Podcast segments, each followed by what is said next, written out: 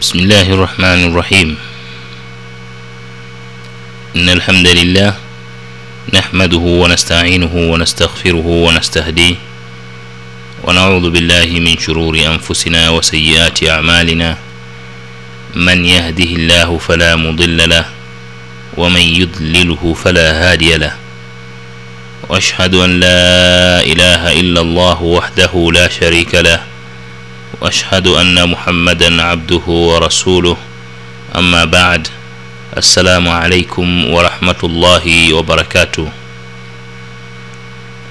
baada ya kumshukuru allah subhanahu wa taala na kumtakia rehma na amani kiongozi wetu mwalimu wetu kiigizo wetu bwana mtume muhammadin salllahu alaihi wasallam ndugu zangu wasikilizaji tunaendelea na mtiririko wetu wa darsa zinazotufundisha adabu mbalimbali za kiislamu ambazo tulifundishwa na mtume salllahu alaihi wasallam katika maisha yake. Na tukiwa tungali tupo katika masiku haya matukufu ya mwezi mtukufu wa ramadhan ni bora tukajipamba na adabu hizi ambazo zilifundishwa na mtume salllahu alaihi wasallam katika darsa la kwanza tuliona adabu za misikiti na jinsi gani mwislamu anavyotakiwa anapokuwa anakwenda msikitini na anapokuwa yuko msikitini anatakiwa afanye nini. Leo insha allah katika darsa ya leo tutazungumzia adabu za mazungumzo adabu lkalam mazungumzo nayo yana adabu zake yana mipaka yake kama tulivyofundishwa na mtume salllahu alaihi wasallam katika adabu za mazungumzo na adabu za hadithi ambazo zimefundishwa na dini yetu tukufu ya kiislamu na waislamu inapasa tuzizingatie.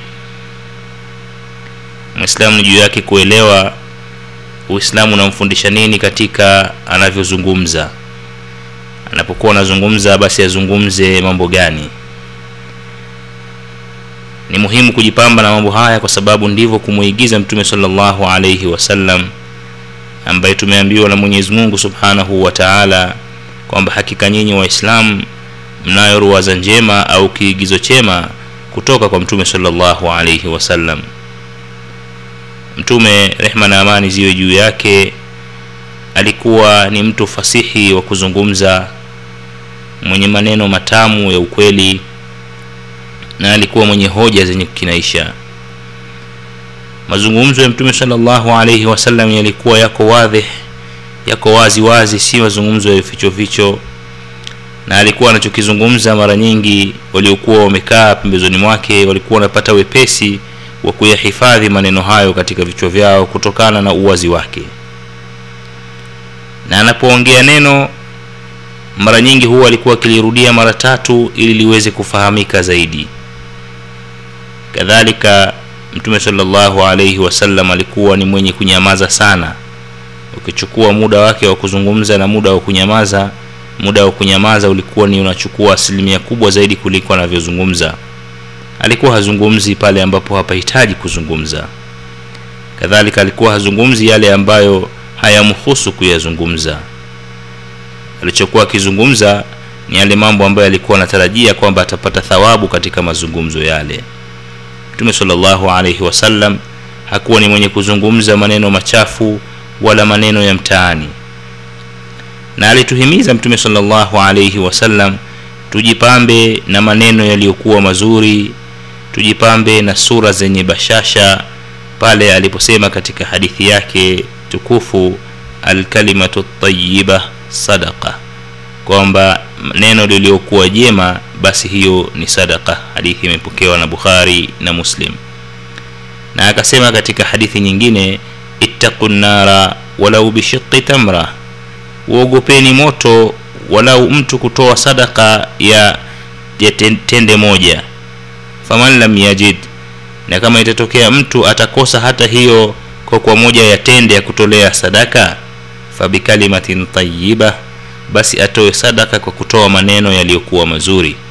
Hadithi imepokewa na bukhari. Hivyo ndugu zangu wasikilizaji katika darsa ya leo inshallah tutaangalia adab za kuzungumza zilizofundishwa na mtume salllahu alaihi wasallam vile vile kuelekezwa na masahaba zake waongofu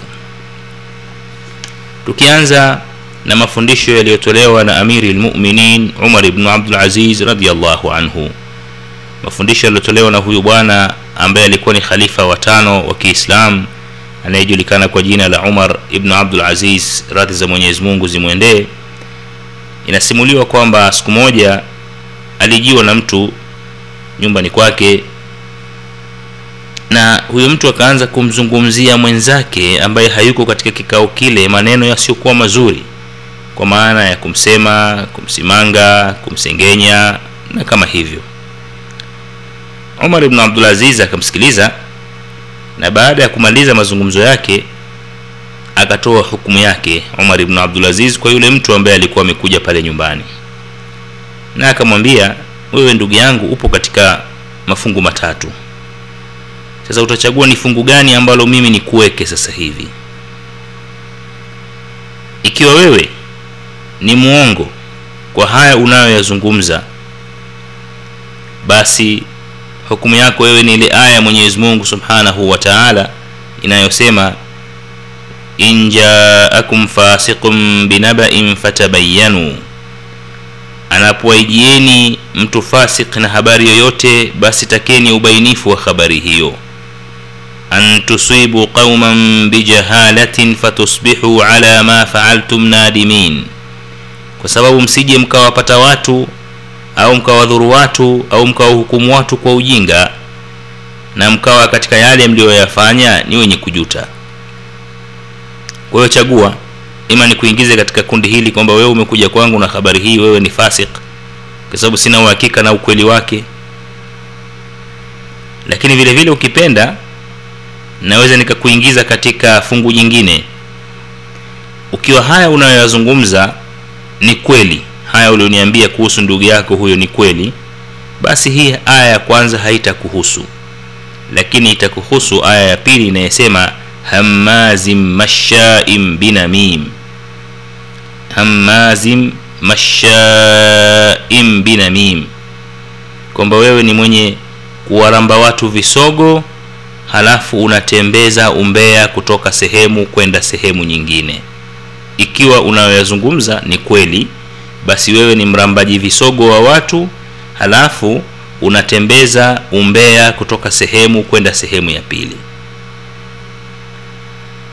Ile bwana yote mawili haya akamwambia haya na hilo la tatu amiri lmuminin fungu la tatu. Amiri lmuminin akamwambia fungu la tatu ukipenda tutakusamehe kutokana na haya uliyoyazungumza. Kwa hiyo chagua mwenyewe tukuweke katika fungu gani katika haya ambayo umekuja kuniambia. Faqala rajul yule mtu akasema alafwa ya amira lmuminin la audu ilaihi abadan. Naomba msamaha ewe amiri lmuminin sintarudia katika tabia hii hata siku moja. Faafa anhu amiru lmuminin waatahu darsan baligha. Amiri lmuminin umar bnu abdulaziz akamsamehe lakini akawa amempa bwana yule na ametupa sisi sote darsa zuri kabisa na msimamo uliokuwa mzuri kabisa ambao unaonyesha jinsi gani mwislamu anavyotakiwa awe na maadili yaliyokuwa mazuri. Na mtume salllahu alaihi wasallam anatuambia katika hadithi yake man lam yada qaula zuri walamala bih falaisa lillahi hajatan an yatruka taamahu wa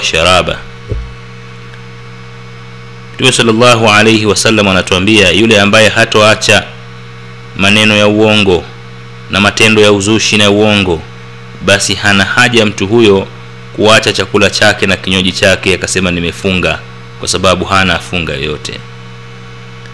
Haya ni mafundisho tunayapata ya kwanza kutoka kwa amiri lmuminin umar bnu abdulaziz kwamba tuwe wakweli tusiende kuzungumza aibu za watu kwa watu wengine kama basi labuda uzungumze mfuate mhusika wa tatizo lile na aibu ile. Jaribu kwa njia moja au nyingine mfahamishe udhaifu wake.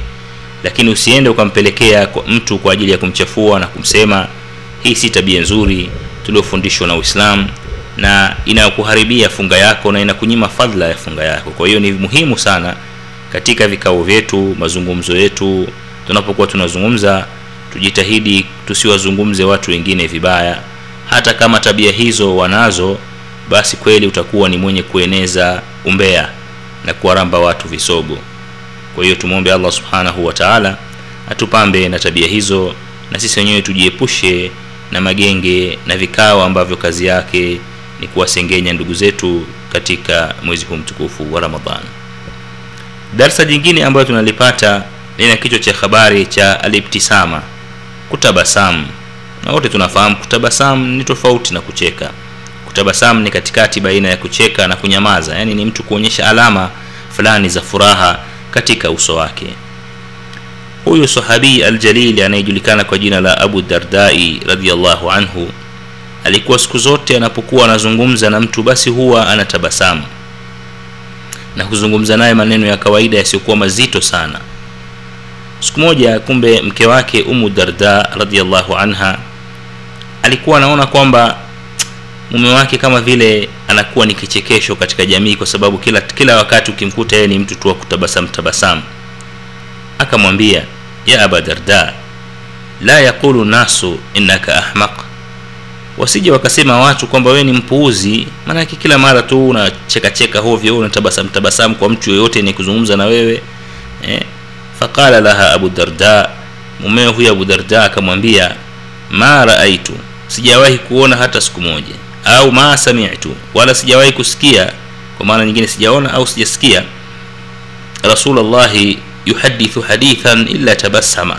Sikuwahi kumwona wala kumsikia mtume salllahu alehi wasallam akizungumza mazungumzo yoyote isipokuwa alikuwa akitabasamu. Hadi maelezo hayo yamepokewa na imamu ahmad. Kwa hiyo kumbe kutabasamu kwa abu darda ambako mke wake alikuwa anaona asije watu wakamwona ni mpuuzi anachekacheka hovyo kila dakika haikuwa ni upuuzi bali ilikuwa ni kufuata sunna ya mtume salllahu alehi wasallam kwa sababu wanasema sikuwahi kumwona mtume akizungumza isipokuwa alikuwa akitabasamu katika uso wake. Hivyo abu darda alikuwa anamwigiza mtume salllahu alaihi wasallam. Kwani hakika ndugu yangu msikilizaji kutabasamu katika mbele ya uso wa ndugu yako ni sadaka kwa sababu mwislamu si vyema akawa anazungumza na mwingine hali ya kuwa amekunja wanaita amekunja ndita sura yake ni ameweka namba kumi na moja kwenye uso. Mazungumzo inawezekana ni ya kawaida lakini mtu anazungumza akakasirika na, na vitu kama hivyo. Kwa mwislamu kusema kweli hiyo si adabu njema ya kuzungumza. Bali mtu azungumze na yule anayezungumza naye hali ya kuwa uso wake unatabasamu uso wake umejaa aina fulani ya furaha na matumaini.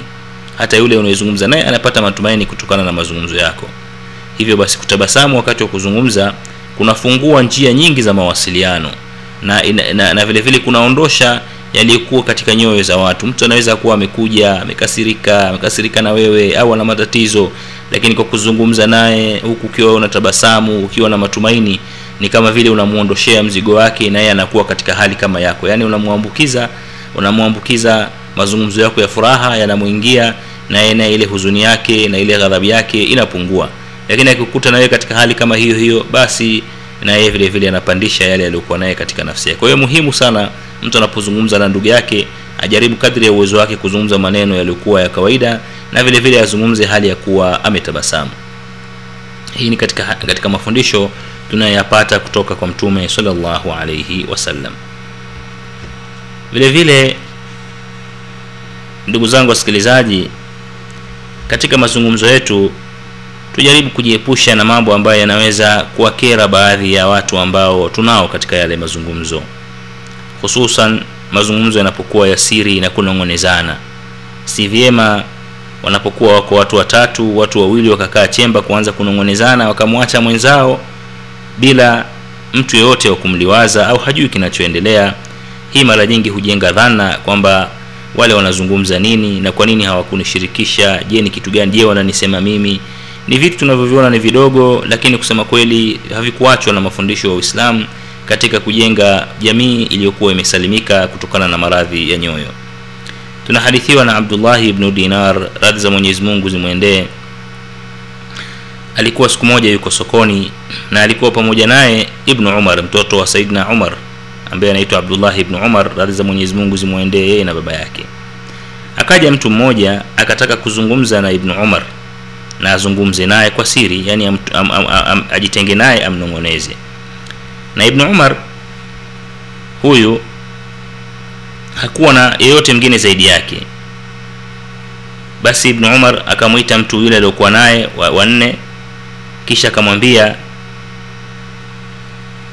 yule mtu watatu ambaye alikuwa amemwita hebu subiri kidogo kwani mimi nilimsikia mtume sallallahu alaihi wasallam akisema la yatanaja ithnan duna wahid. Wasinong'onezane wasizungumze mambo ya siri watu wawili pasi na mmoja. Kama wako watatu wakamtenga mwenzao basi si vyema. Hii mtume wasallam alizuia katika hadithi yake iliopokewa na imam malik la yatanaja ithnan wasizungumze siri watu wawili duna wahidin wakamwacha mwingine pembeni. Kwa hiyo ibnu umar akawa ametoa fundisho hapa vile vile kwamba hata kama inabidi basi kuzungumza pembeni mtafutieni yule mtu mwingine mliomwacha mwingine wa kuzungumza naye asijisikie upweke. Haya ndiyo maisha ya kijamii ya kiislamu ambaye anatufundisha kuweza kujenga undugu sahihi wa kiislamu na kuondosheana dhana katika katika nafsi zetu na vile vile kuheshimu taratibu ambazo zimewekwa na mtume salllahu alaihi wasallam. Na katika hadithi nyingine anasema mtume salllahu alaihi wasallam idha kuntum thalatha fala, يتنا فلا yatanaja ithnani duna الآخر. Mnapokuwa watu watatu basi wasinong'onezane wawili wakamwacha mwingine hajui kinachoendelea. Hadithi hii imepokewa na imam bukhari na muslim. Katika darsa zingine zinazotufundisha adab za kuzungumza ni ufasaha wa uzungumzaji. Na yule ambaye anatakiwa awe ni mzungumzaji baina ya watu kwa niaba yao basi achaguliwe mtu ambaye atakuwa anajua kuchagua maneno. Si tu mnamchagua basi kwa sababu ni mbwabwakaji mlopokaji huharibu sifa nzima kama ni ya kikundi au ni ya watu kwa sababu kuwakilisha watu katika mazungumzo ni lazima apatikane mtu ambaye atakuwa na ufasaha na anachagua maneno maneno ambayo yatakuwa anasaidia katika kujenga na kufanya watu wote nyinyi ambao mnawakilishwa naye mwezi kupata heshima na ihtiramu ambayo anaizungumza yule mtu. Kwa sababu kusema kweli mtu unaweza ukamuona lakini akifungua kinywa chake ndio utakayemjua huyu ni mtu wa aina gani. Kwa sababu mazungumzo huwa ni anwani ya tabia ya mtu.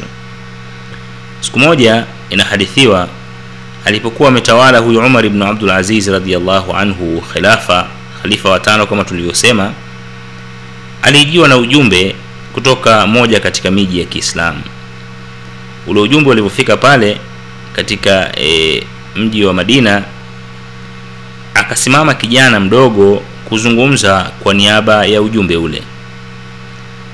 Khalifa akasema umar ya ghulam liyatakallam man huwa asannu mink.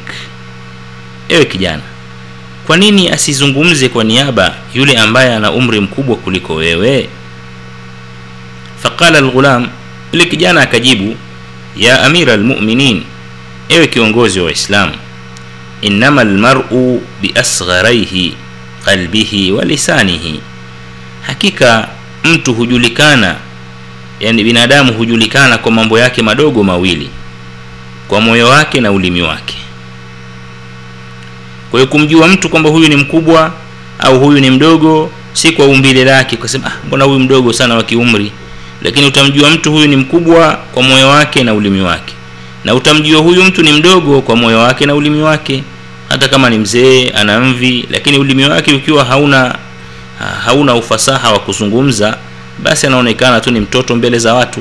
Kwa maana kwamba akizungumza anaonekana ah, huyu naye anasikilizwa naye huyu. Huyu atazungumza nini huyu? Kwa maana kwamba hana la maana yeye siku zote mambo yake yanayozungumza ni ya upuuzi. Kwa hiyo sisi kijana anataka kumwambia kiongozi wa kiislamu kwamba usiniangalie mimi kwa umri wangu bwana. Binadamu huangaliwa kwa moyo wake na ulimi wake.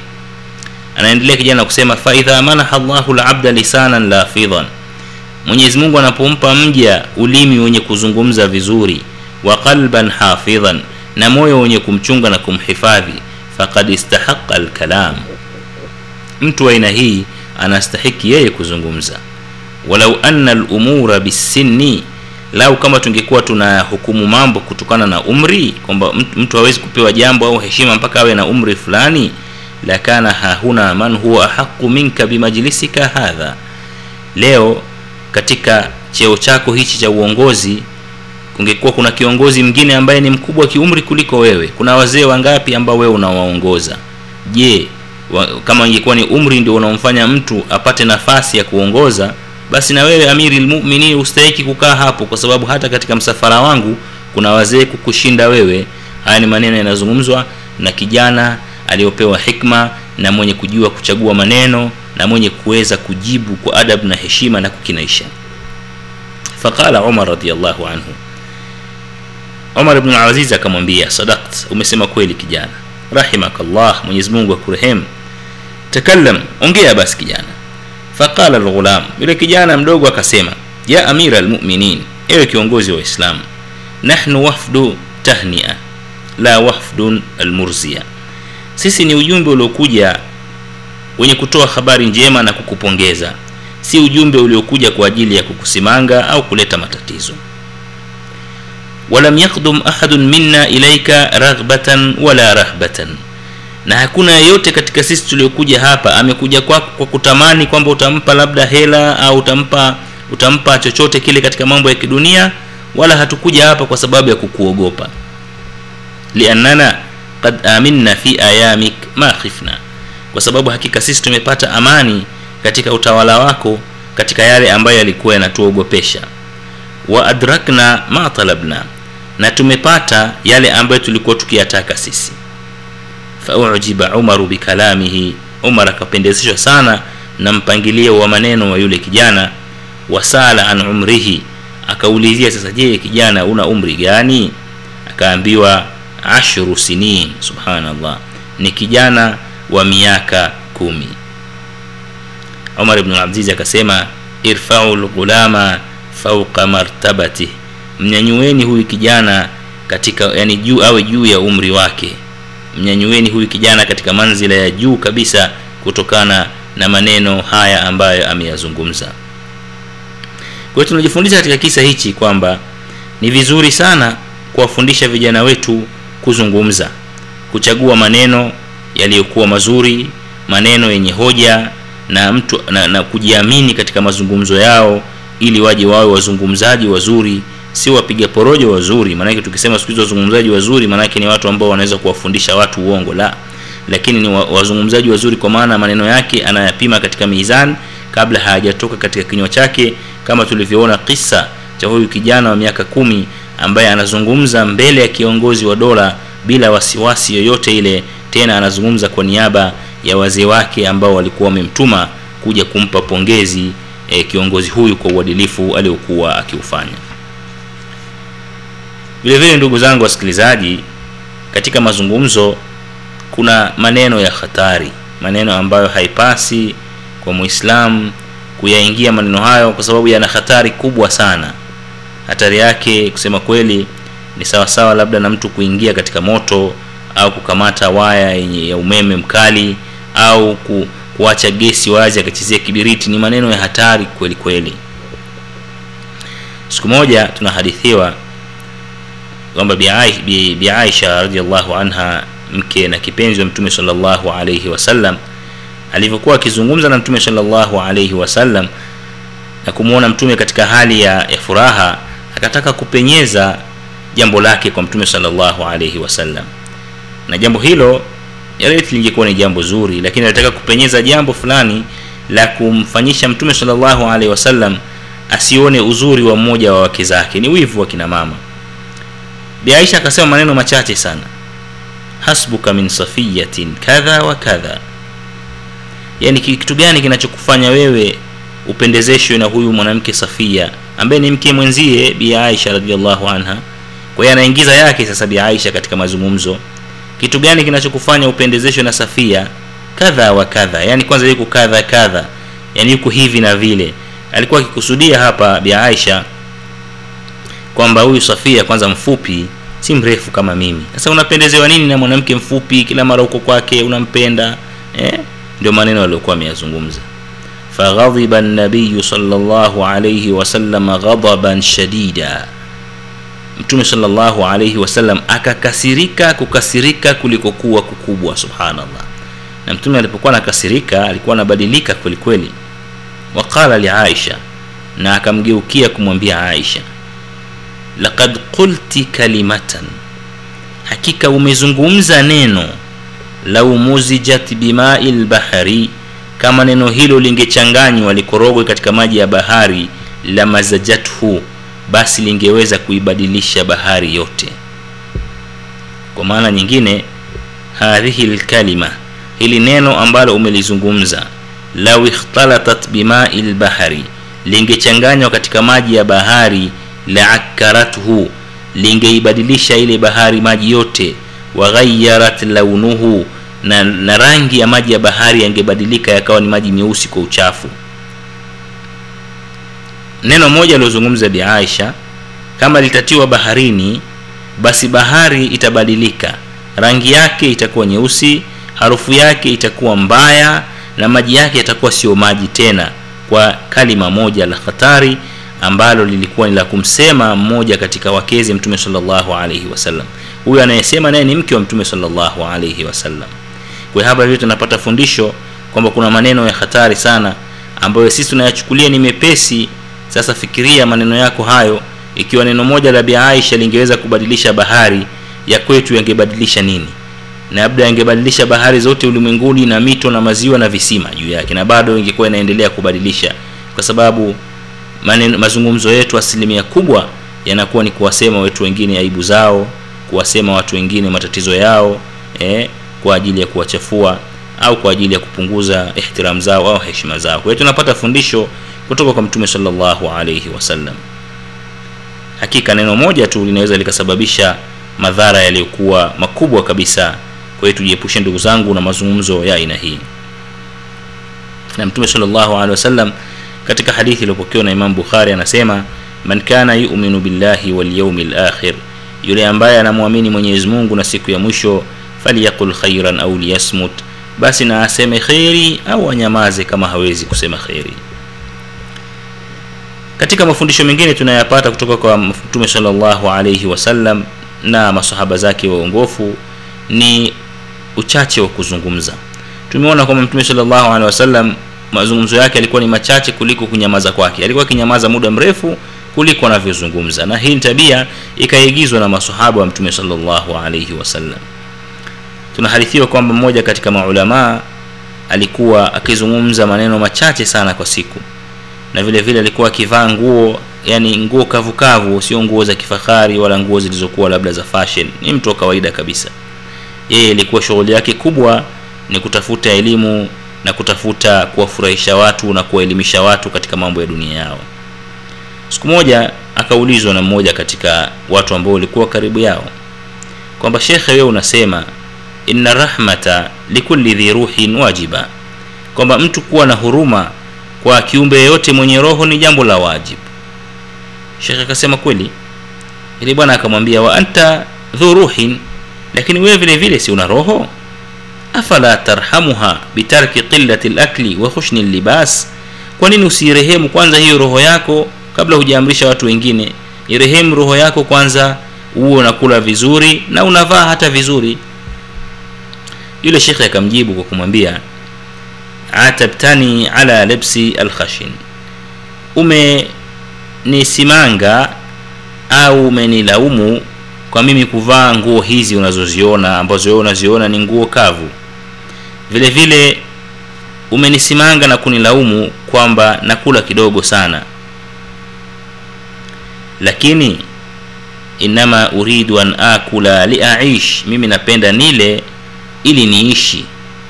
Lakini sio niishi kwa ajili ya kula. Kwa akamfahamisha lengo ambalo mwislamu anatakiwa kuwa nalo. Mwislamu anatakiwa ale ili aishi. Yani apate chakula cha kidogo ambacho kitamtosheleza kuweza kuendelea na kuishi lakini lengo lake si kuishi lengo lake ni kumwabudu allah subhanahu wataala kwa hiyo kula chakula si lengo isipokuwa ni njia ya kukufikisha katika lengo. Lakini si sijafanya kula kwangu mimi ndio lengo kwa sababu kuna watu wanaishi ili wale.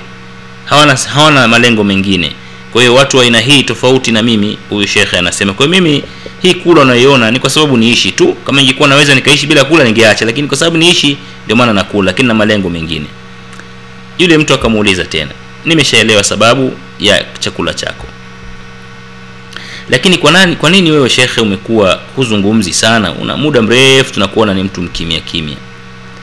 Eh, wa kunta tabkhal ala nafsik bilmakal falima tabkhal ala nnasi bilkalam ikiwa unajifanyia ubakhili katika nafsi yako katika kula basi kwa nini unafanya ubakhili kuzungumza na watu kuingia katika maku, makundi ukazungumza ukacha, uka, ukawa nao ukapiga nao soga na vitu kama hivi yule alim akamjibu yule ndugu aliomuuliza akamwambia laqad khalaqa llahu subhanahu wa taala laka udhunainin wa lisanan.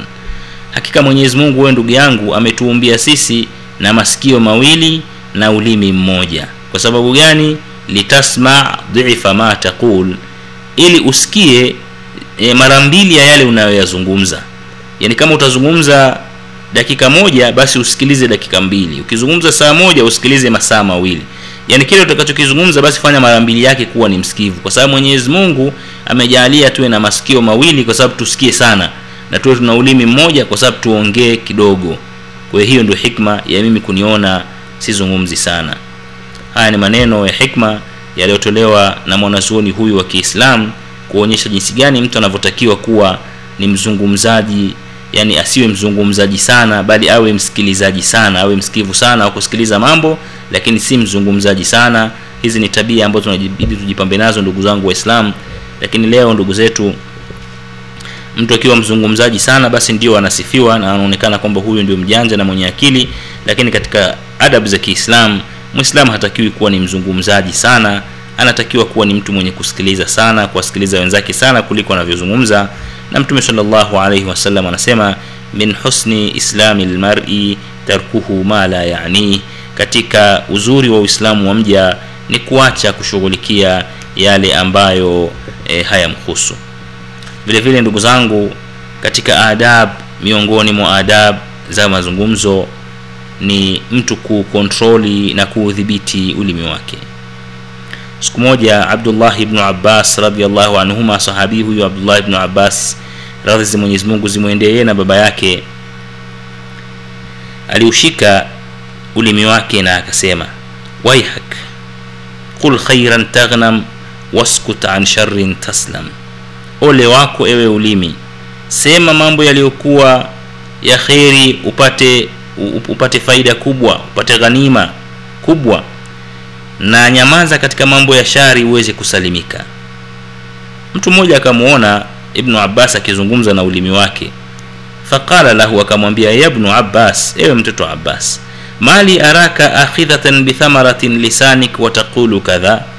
Inakuwaji na kuona unashika ncha ya ulimi wako na ukisema hayo uyasemayo? Faqala ibnu abbas ibnu abbas akamwambia yule mtu innahu balaghani hakika zimenifikia mimi habari anna labda yauma alqiyamati kwamba mja siku ya qiyama laisa huwa ala shaiin ahnaq minhu ala lisani. Atakuwa hakuna kiungo ambacho amekikasirikia zaidi kuliko alivyokasirikia ulimi wake.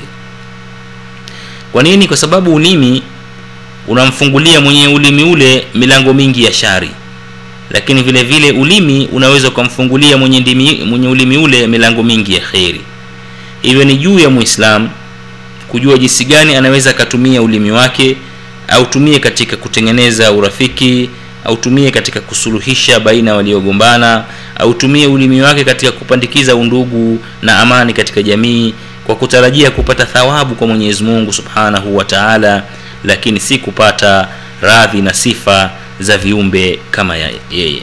Kwa hii vile vile ni katika maadabu za kiislamu zinazohusiana na masala mazima ya ulimi na katika hadithi maarufu ya mtume salllahu alaihi wasallam siku moja alipokuwa yuko safarini yeye na masahaba zake alimwambia mmoja katika masahaba zake anaitwa muadhi bnu jabal radiallahu anhu alimwambia ya rasulllah ewe mtume wa mwenyezi mungu muadhi anamuuliza mtume salllahu alaihi wasallam akhbirni biamalin yudkhilni ljanna hebu mtume nifundishe amali nitakayoifanya itakayonifanya mimi niingie peponi. Haya ndo maswali ya masahaba walikuwa wanapenda sana kumuuliza mtume salllahu alaihi wasallam. Ewe mtume nifundishe mimi matendo nitakayoyafanya. Yatanifanya niingie peponi. Wayubaiduni ani nar na yataniepusha mimi na moto wa jahannam. Mtume salllahu alaihi wasallam akamwambia milango mingi ya kheri. Na akamwelekeza katika milango ile kwa kumwambia tabudu llah wala tushriku bihi shaian kwanza mwabudu mwenyezi mungu usimshirikishe na kitu chochote watuqimu sala na usimamishe swala tano. Watuuti zaka na utoe zaka. Watasumu ramadan na ufunge mwezi wa ramadan watahuju lbait na ufanye hija katika nyumba ya allah subhanahu wa taala. Vile akamwelekeza kutoa sadaka kwamba ajilazimishe kutoa sadaka. Akamwelekeza kujihimiza kusimama kisimamo cha usiku na kuswali swala za usiku. Na vile vile akamhimiza juu ya swala na jihadi katika kupigana jihadi katika njia ya mwenyezi mungu. Kisha mtume salllahu alaihi wasallam akamalizia kwa kumwambia ala ukhbiruka bimalaki dhalika kullihi? Je ni kufahamishe ewe muadh ya taji ya haya yote niliyoyazungumza moyo wa haya yote niliyoyazungumza nikufahamishe? Qala muadh muadh akasema bala ya nabiy allah bali nifahamishe ewe mjumbe wa mwenyezi mungu faakhadha صلى الله عليه, وبي... عليه wasallam bilisanihi waqal mtume salllahu alehi wasallam akaushika ulimi wake na akasema kufu alaika hadha uzuie ulimi huu uzuie ulimi wako huu na kuzungumza mambo mabaya. Faqala muadh muadh akamwambia mtume salllahu alaihi wasallam ya nabii allah wa inna lamuakhadhuna bima natakallam bih hivi sisi tunachukuliwa kwa madhambi kwa haya tunayoyazungumza faqala nabiyi salllahu alaihi wasallam mudaiban muadhan. Akasema mtume salllahu alaihi wasallam hali ya kuwa kama akimfanyia fanyia mzaha muadh. Thakilatka ummuka ya muadh. Akukose mama yako wewe muadh kwa kutojua jambo la muhimu kama hili.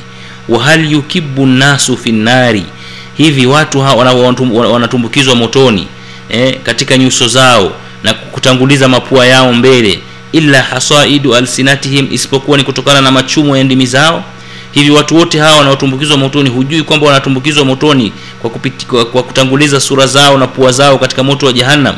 Si kwa ajili ya matunda tu yanayovunwa na ndimi zao? Je ulikuwa hujui hivi? Muadh kama vile mtume wasallam alishangazwa na kuona muadh hajui kwamba ulimi ni kiungo kilichokuwa cha hatari sana. Hivyo ndugu zangu na sisi tuchunge ndimi zetu kwa sababu kusema kweli ndimi zetu ndio zitatusababisha tuingizwe katika moto wa jahannam kwa wingi kwa sababu ya kuzungumza yale ambayo yanamuudhi na kumkarahisha mwenyezi mungu subhanahu wa taala. Jingine katika adabu za mazungumzo ndugu zangu ni alghibatu walbuhtan ni mtu kuwa kusengenya na kusingizia. Na siku moja masahaba mtume salllahu alaihi wasallam mtume salllahu alaihi wasallam aliwauliza yeye sasa badala ya wao kuwa wanamuuliza lakini siku hiyo mtume aliingia katika darasa lake kwa lengo la kuwauliza masahaba zake wamjibu akawaambia atadruna malghiba je masahaba zangu mnajua nini maana ya kusengenya? Faqalu masahaba wakasema allahu wa rasuluhu alam. Mwenyezi mungu na mtume wake ndio wenye kujua sisi hatujui. Mtume salllahu alehi wasallam akawaambia kusengenya dhikruka akhaka bima yakrah. Ni kumtaja ndugu yako mbele za watu kwa yale ambayo yeye anayachukia yaani akiyasikia kwamba uliyazungumza mambo yale mbele za watu atachukia kwa nini ulisema.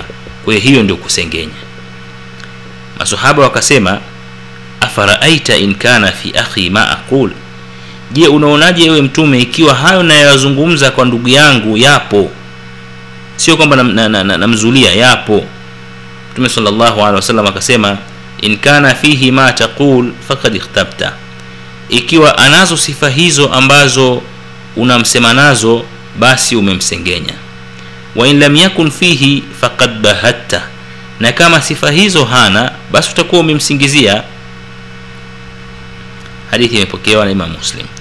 Kwa hapa mtume salllahu alaihi wasallam alitaka ali, ali, ali, ali, kuwabainishia waislamu na sisi sote mpaka sasa hivi kwamba madhambi ya kusengenya na kusingizia ni makubwa.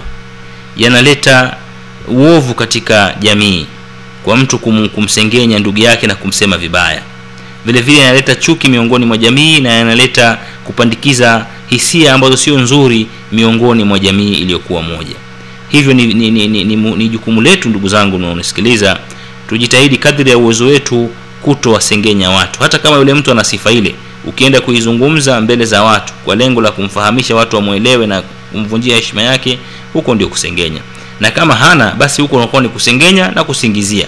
Kwa maana ya kwamba mtu anakuwa amepata e, dhambi zaidi maradufu. Na tumefundishwa na mwenyezi mungu subhanahu wa kwamba katika mwenyezi mungu anasema katika surati lhujurat aya 12 wala tajassasu wala msifanyiane ujasusi wala yaktabu badukum bada wala wasiwasengenye kuwasengenya watu wengine. Ayuhibu ahadukum an yakula lahma akhihi maitan je anapenda mmoja wenu kula nyama ya ndugu yake hali ya kuwa ni mfuu fakarihtumuh jambo hilo mnalichukia. Wattaqullah mcheni allah subhanahu wa taala. Inna allaha tawabun rahim. Hakika mwenyezi mungu ni mwenye kukubali maghfira vile vile ni mwenye mwingi wa rehma.